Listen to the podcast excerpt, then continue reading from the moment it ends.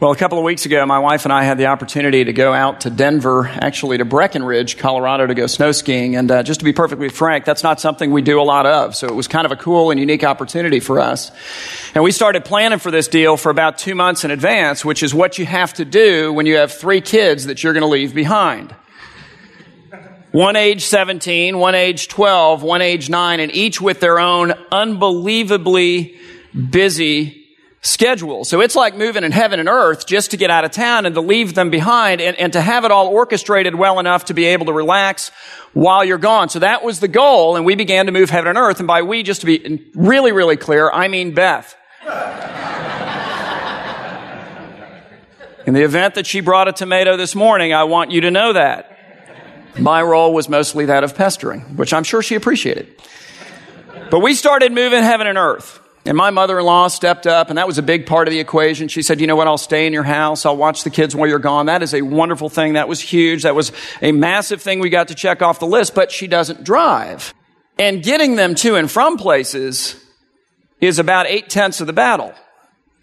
And I know you're thinking, yeah, but you said you have a 17 year old and she drives and she does, but she's at Westminster Academy. She graduated from Bethany Christian School and our two youngest are at Bethany still and the two have different spring breaks. While, while we were gone, she was on spring break and she was involved in a short-term missions trip that our student impact did right here. And so basically that took her completely out of the equation. I mean, we couldn't even call her on the cell phone, much less rely on her to take the kids somewhere. So that didn't work. So my wife went about trying to find rides not only to and from school, but to and from absolutely everything else. And there's a lot of everything else. So, for example, our 12 year old Haley is in the Bethany Christian School musical, which is a glorious thing unless you're going to be leaving town and you now have to figure out how to get one child home at three, two of the days you're going to be gone, and the other child at 5.30 because she had to stay for play practice. Except for Tuesday, she gets to come home at 3, but my son, who has piano practice, on Tuesday has to stay to 4.45. Wednesday night baseball practice. Thursday night baseball game. Saturday morning baseball game. Friday, no school. You're thinking good news. Well, it was good news, except our 12 year old was part of the child care for the PTF Teachers Appreciation Luncheon. And we all agree that the teachers need to be appreciated massively, but it was one more thing for us to coordinate. So my wife sets about moving heaven and earth to find rides for all of these different events and all of these different things, you know. And not only that, but she created a menu because my mother-in-law can't go to the grocery store. So based on who's actually going to be at the table, breakfast, lunch, and dinner, she created a menu for the entire time that we were gone, went out, shopped, bought all the stuff in advance, had it all in the house, and then she wrote out about eight pages of detailed instructions for every single day who needs to be where, when, how they're getting there, and all the contact information plus the menu every single day. So Breckenridge could not come fast enough for us, right? We get on the airplane, uh, no kidding, seriously, we're both still texting out instructions sitting on the plane. I'm like texting Ken Nordstrom when you pick up TJ for school on Wednesday morning. Please be sure that he has his baseball bag because he's going to go home with the Matsoffs and then he's got baseball practice that night. And then when you pick him up on Thursday morning, be sure that he has his overnight bag because he has a game that night and he's going to stay with the Matsoffs because there's no school on Friday. And, and, and, and, and I was so relieved when the stewardess finally got on and said, the captain has requested that everyone turn off all electronic devices. It was like with gusto I threw that thing in my backpack. And we both sort of breathed this collective sigh of relief as if to say, ah, it has arrived. And we flew to Denver, great flight, no problems, no children. Not bad. Our friends pick us up and we start driving up to Breckenridge and we stop in this little town of Evergreen and we have lunch outside. It's like 52 degrees outside, crystal clear day. We're sitting out on this patio. You know, there's like this little stream going by. I'm not lying. There are ducks swimming in the stream. I mean, it looked like a painting, you know? So we stop and have this idyllic lunch. I mean, this is, if this isn't heaven, it's close, I'm thinking. So then we finish our ride up to Breckenridge. We get all our stuff in this beautiful house that we're staying in and we're just hanging out, have been there for maybe an hour, hour and a half, enjoying the beautiful view off the back of the porch of the home and just enjoying our friends. And I'm sitting there and all of a sudden I got this hot flash. And I don't get hot flashes. So I thought, man, that's just weird, you know? Maybe it's just warm in here. I'm taking my fleece off, you know? About a minute later, I'm wiping sweat off my forehead. About a minute after that, I very awkwardly interrupted our conversation. I said, excuse me, guys, but I think I'm going to be sick. And I walked in the bathroom, and some of you are getting nervous because I've been giving you a lot of detail up until now. I'm going to skip the detail, but I'm five pounds lighter. That's all I'm saying. So I come out of the bathroom eventually, furious that this is going on, and frantically hoping, praying, begging God to heal me because, I mean, we moved heaven and earth, man. You know, and we don't get to do this a lot.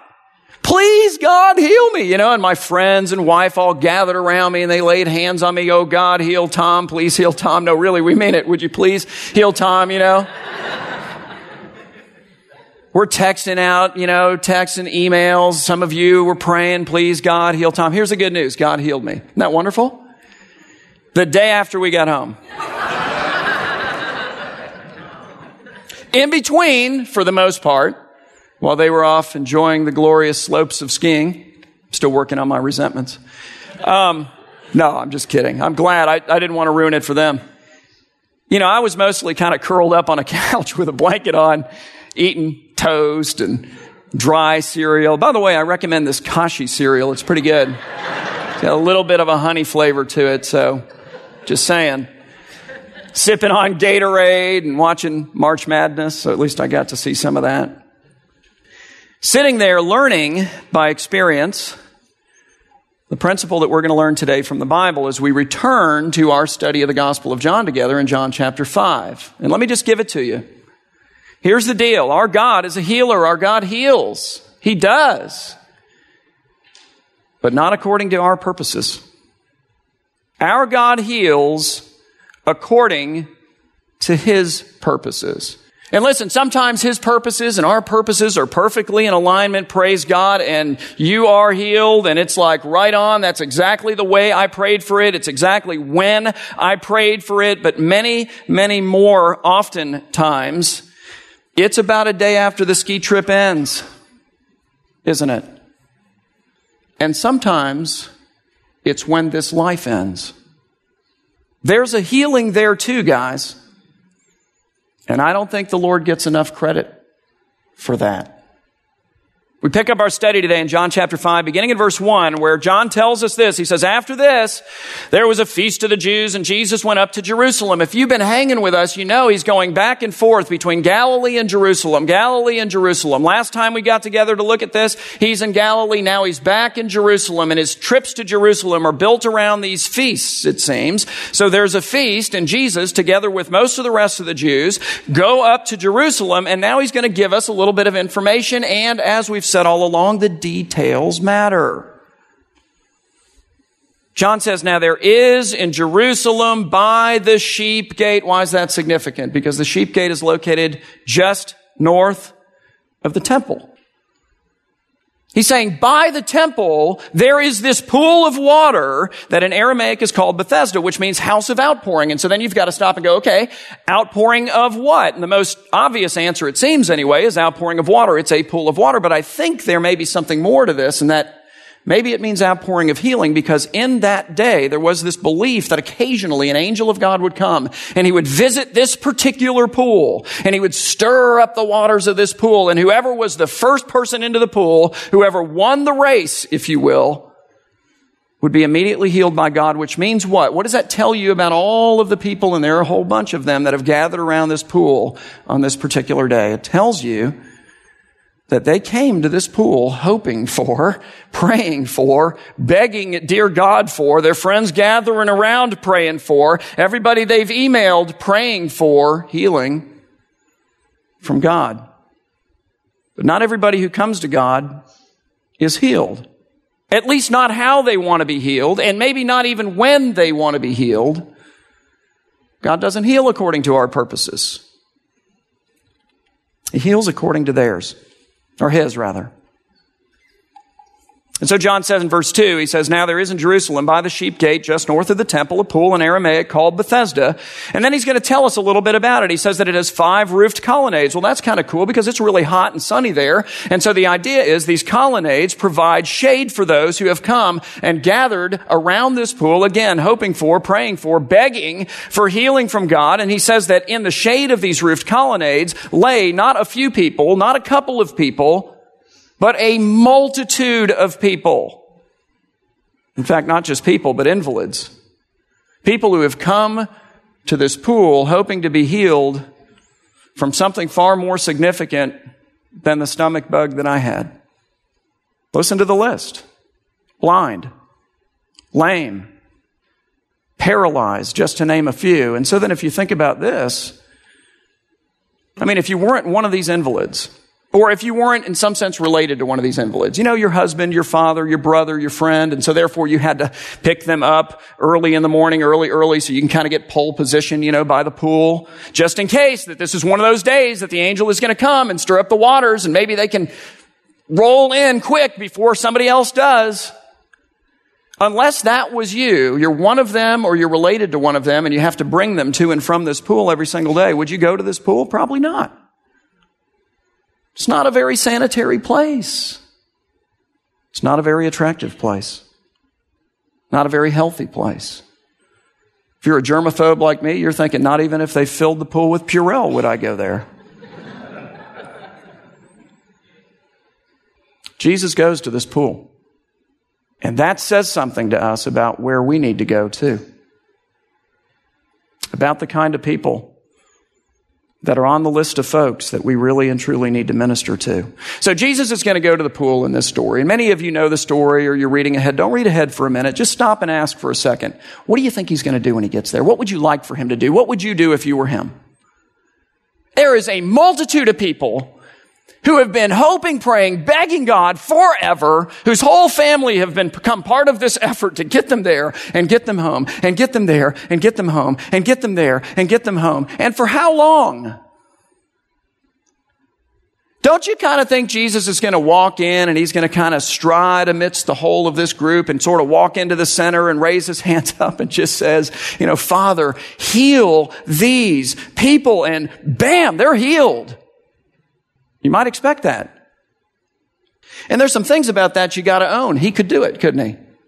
That wouldn't stress him out. That like it wouldn't tire him. He would need to go now take a nap. It's no more stressful for him to heal one person or to heal a hundred or to heal a thousand. This is the God who spoke the worlds into being. So it's not like it's going to wear him out if he does it. He can do it. But then again, God doesn't always heal us according to our purposes. He heals according to His. And sometimes the purposes are in alignment, sometimes they're not. John says in verse 3 that in the shade of these roofed colonnades there lay a multitude of invalids, blind, lame, and paralyzed, serious problems. And Jesus walks by every one of them but one. One guy. John says, For there was one man there who had been an invalid, and the prevailing opinion is that he's probably a paralyzed man.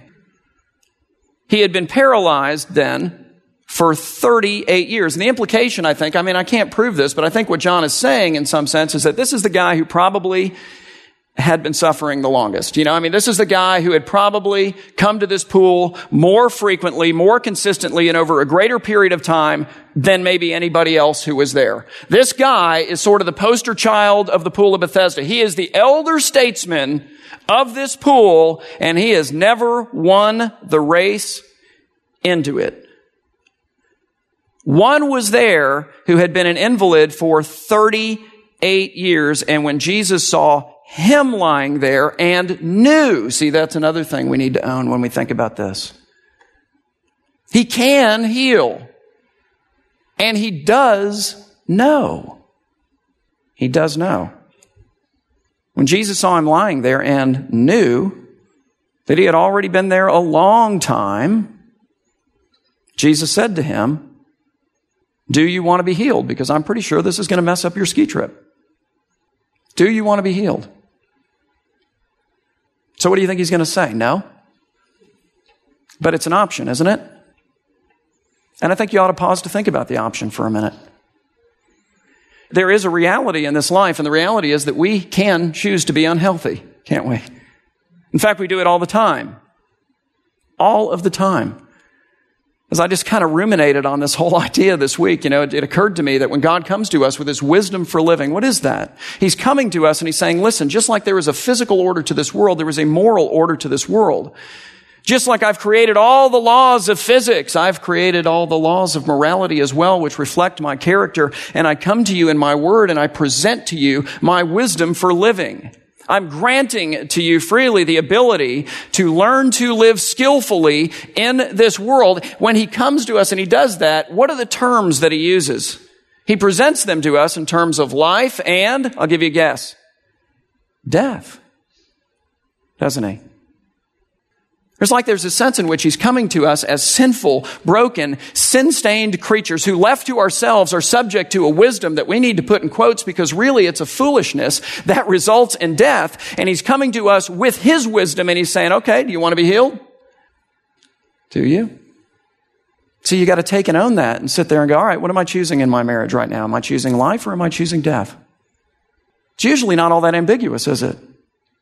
Like you don't have to go, boy, you know, I don't know. Maybe I am choosing it. You just know. In your relationship with your kids, in your relationship with your parents, in your ethics, in your body. What are you bringing forth out of your mouth? Life or death? What are you bringing in through your ears and through your eyes? Life or death? Jesus says to this paralyzed man, he's afflicted with a different kind of condition to be sure. But he says to him, do you want to be healed? Because snow skiing is completely out of the question otherwise. And the sick man answered him, and listen to what he says. He says, sir, so he doesn't know who he's talking to. He says, I have no one to put me in the water when the what? When the water, that's the key, is stirred up. And while I'm going there, for the last 38 years and other steps down before me. But what have we already learned about water in John's gospel? Because we've seen it now numerous times. We've learned that the waters of this world are insufficient. They don't do for us what we really need for them to do for us. And so in chapter two, when we went to the wedding of Cana of Galilee and we saw Jesus there, they filled up the water parts, the water pots, the purification jars with water that hold forth the promise of making us pure, but don't. And Jesus miraculously turns that water into wine, an emblem of his blood by which we are truly made pure. We traveled with Jesus into Samaria in chapter 4. And we saw him there with the woman at the well, this woman who comes out carrying this water pot that, as we saw, is emblematic of a thirst that is far more than just physical. She has a thirsty soul that she has tried to satisfy with the waters of marriage and the waters of divorce and the waters of sex and the waters of relationship. All of the different waters of this world that she has tried to quench her thirst with have failed her utterly. She comes out to meet Jesus. He offers her an entirely different kind of water. Living water. The waters of this world fail. They're insufficient. But Christ is all sufficient. So when this man that Jesus finds lying beside this pool says to Jesus, you know, Hey, I'd really like to be healed, but here's my problem. I have no one to put me into the pool of water when it's stirred up. And while I'm going another steps down before me, Jesus then does for this man what the waters of this pool have failed to do. Jesus says to him, and I love this, he says, Get up. Isn't that cool? Now, what kind of language is that? Let me translate it differently. He says to this man, Rise. Now, what kind of language is that? Because it's almost Easter, guys. It's language of resurrection. Don't miss that. Do you want to be healed? Okay. Rise, he says. And not just rise, but now what? Rise and take up your bed, this thing that they've been carrying you here on and carrying you home on for how long? Take it up. And walk. So he heals him of his physical malady through language of resurrection that calls to life dead muscles and dead nerves and all of this other stuff within him. And then he commands him on how now to live. It sounds a lot like our salvation, doesn't it? Jesus comes and he makes us alive. He raises us from the dead spiritually. And then he says, and now here's how to live. Jesus says, rise, take up your bed and walk. And then what happens? It says, and at once. The man was immediately healed. And then after about 18 months of physical therapy and rehab in a, in a really awesome facility that they had there in Jerusalem, he returned to the mat that Jesus had commanded him to pick up and, and, and, you know, and carry away and walk, you know, and with the cameras rolling and tears streaming down his face, you know, and all of his family cheering him on. Woo! You know, he picks it up and he's like, oh, oh, oh, oh you know, and he's like, it doesn't happen that way. But now wait a minute. Let's say that it did. That'd be pretty awesome, wouldn't it? I mean, that would be worth the tears. That would be worth the cheering. That would be worth CNN. That would be worth, you know, putting it on the BBC. I mean, the whole 38 years paralyzed. 18 months after rehab. Look at what this guy can do. It's better than that. The resurrection voice of Christ calls fully to life that which it calls to life. The dead legs come alive, muscles and nerves and, and even the capacity to walk. I mean, it's like even if you had the, the muscles and the nerves, if you haven't walked in 38 years, I think there's a little bit of a learning curve that's going to have to occur here. No? Actually not. Not for him. It says, and at once the man was healed and he took up his bed and walked right then and right there. And then we read, now that day was the Sabbath. And see, if you're familiar with the stories of Jesus from the Gospels, then at that moment you're hearing like some background music, something like dun dun dun dun. Because this is a problem, isn't it? Picking up your mat, carrying it around, walking around on the Sabbath, right next door to the temple. Location matters is absolutely certain to catch the eye of the religious leaders of that temple. And not just their eye, but their anger. But I want to ask you something. Don't you think Jesus knew that? Did he not know it was the Sabbath? Did he not know this violated their rules? Not God's law, but theirs. Did he not know that that would get their, you know, feathers in a ruffle? God heals us according to his purposes and his purposes are playing out. John says, Now that day was the Sabbath, and the Jews, meaning the leaders of the Jewish temple just south of the pool, saw this guy. Well, of course they did. And they said to this elder statesman of the pool of Bethesda, this man who had been healed, and not just a little bit, like fully healed. It is the Sabbath, they say, and it is not lawful for you to take up your bed. Now notice what they've missed. He's been fully healed resurrection power. They run right by the fact that this is the poster child for the pool. And they're focused on this law. Can't do this on the Sabbath. Now, it's perfectly lawful according to the actual law of God, just not lawful according to their law. So they're all uptight about this. And notice what he says. But he answered them. He says, The man who healed me that man said to me, take up your bed and walk. And look, when dead muscles come to life and dead nerves come to life and dead capacities come to life, I don't know. I'm just going to go with what he has to say. I'm just going with that. But then it says, now the man who had been healed did not know who it was who healed him. Please notice why.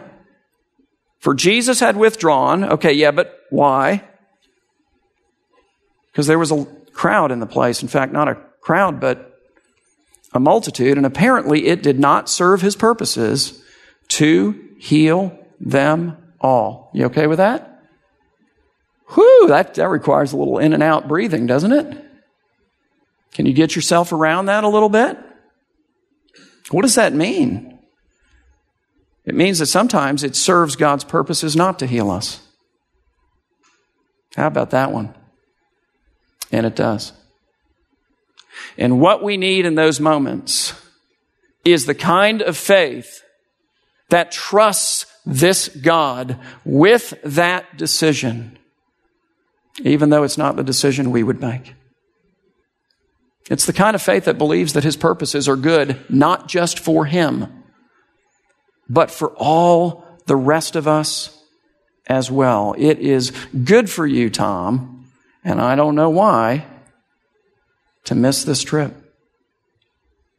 At the very least, it turned me on to a new cereal, so.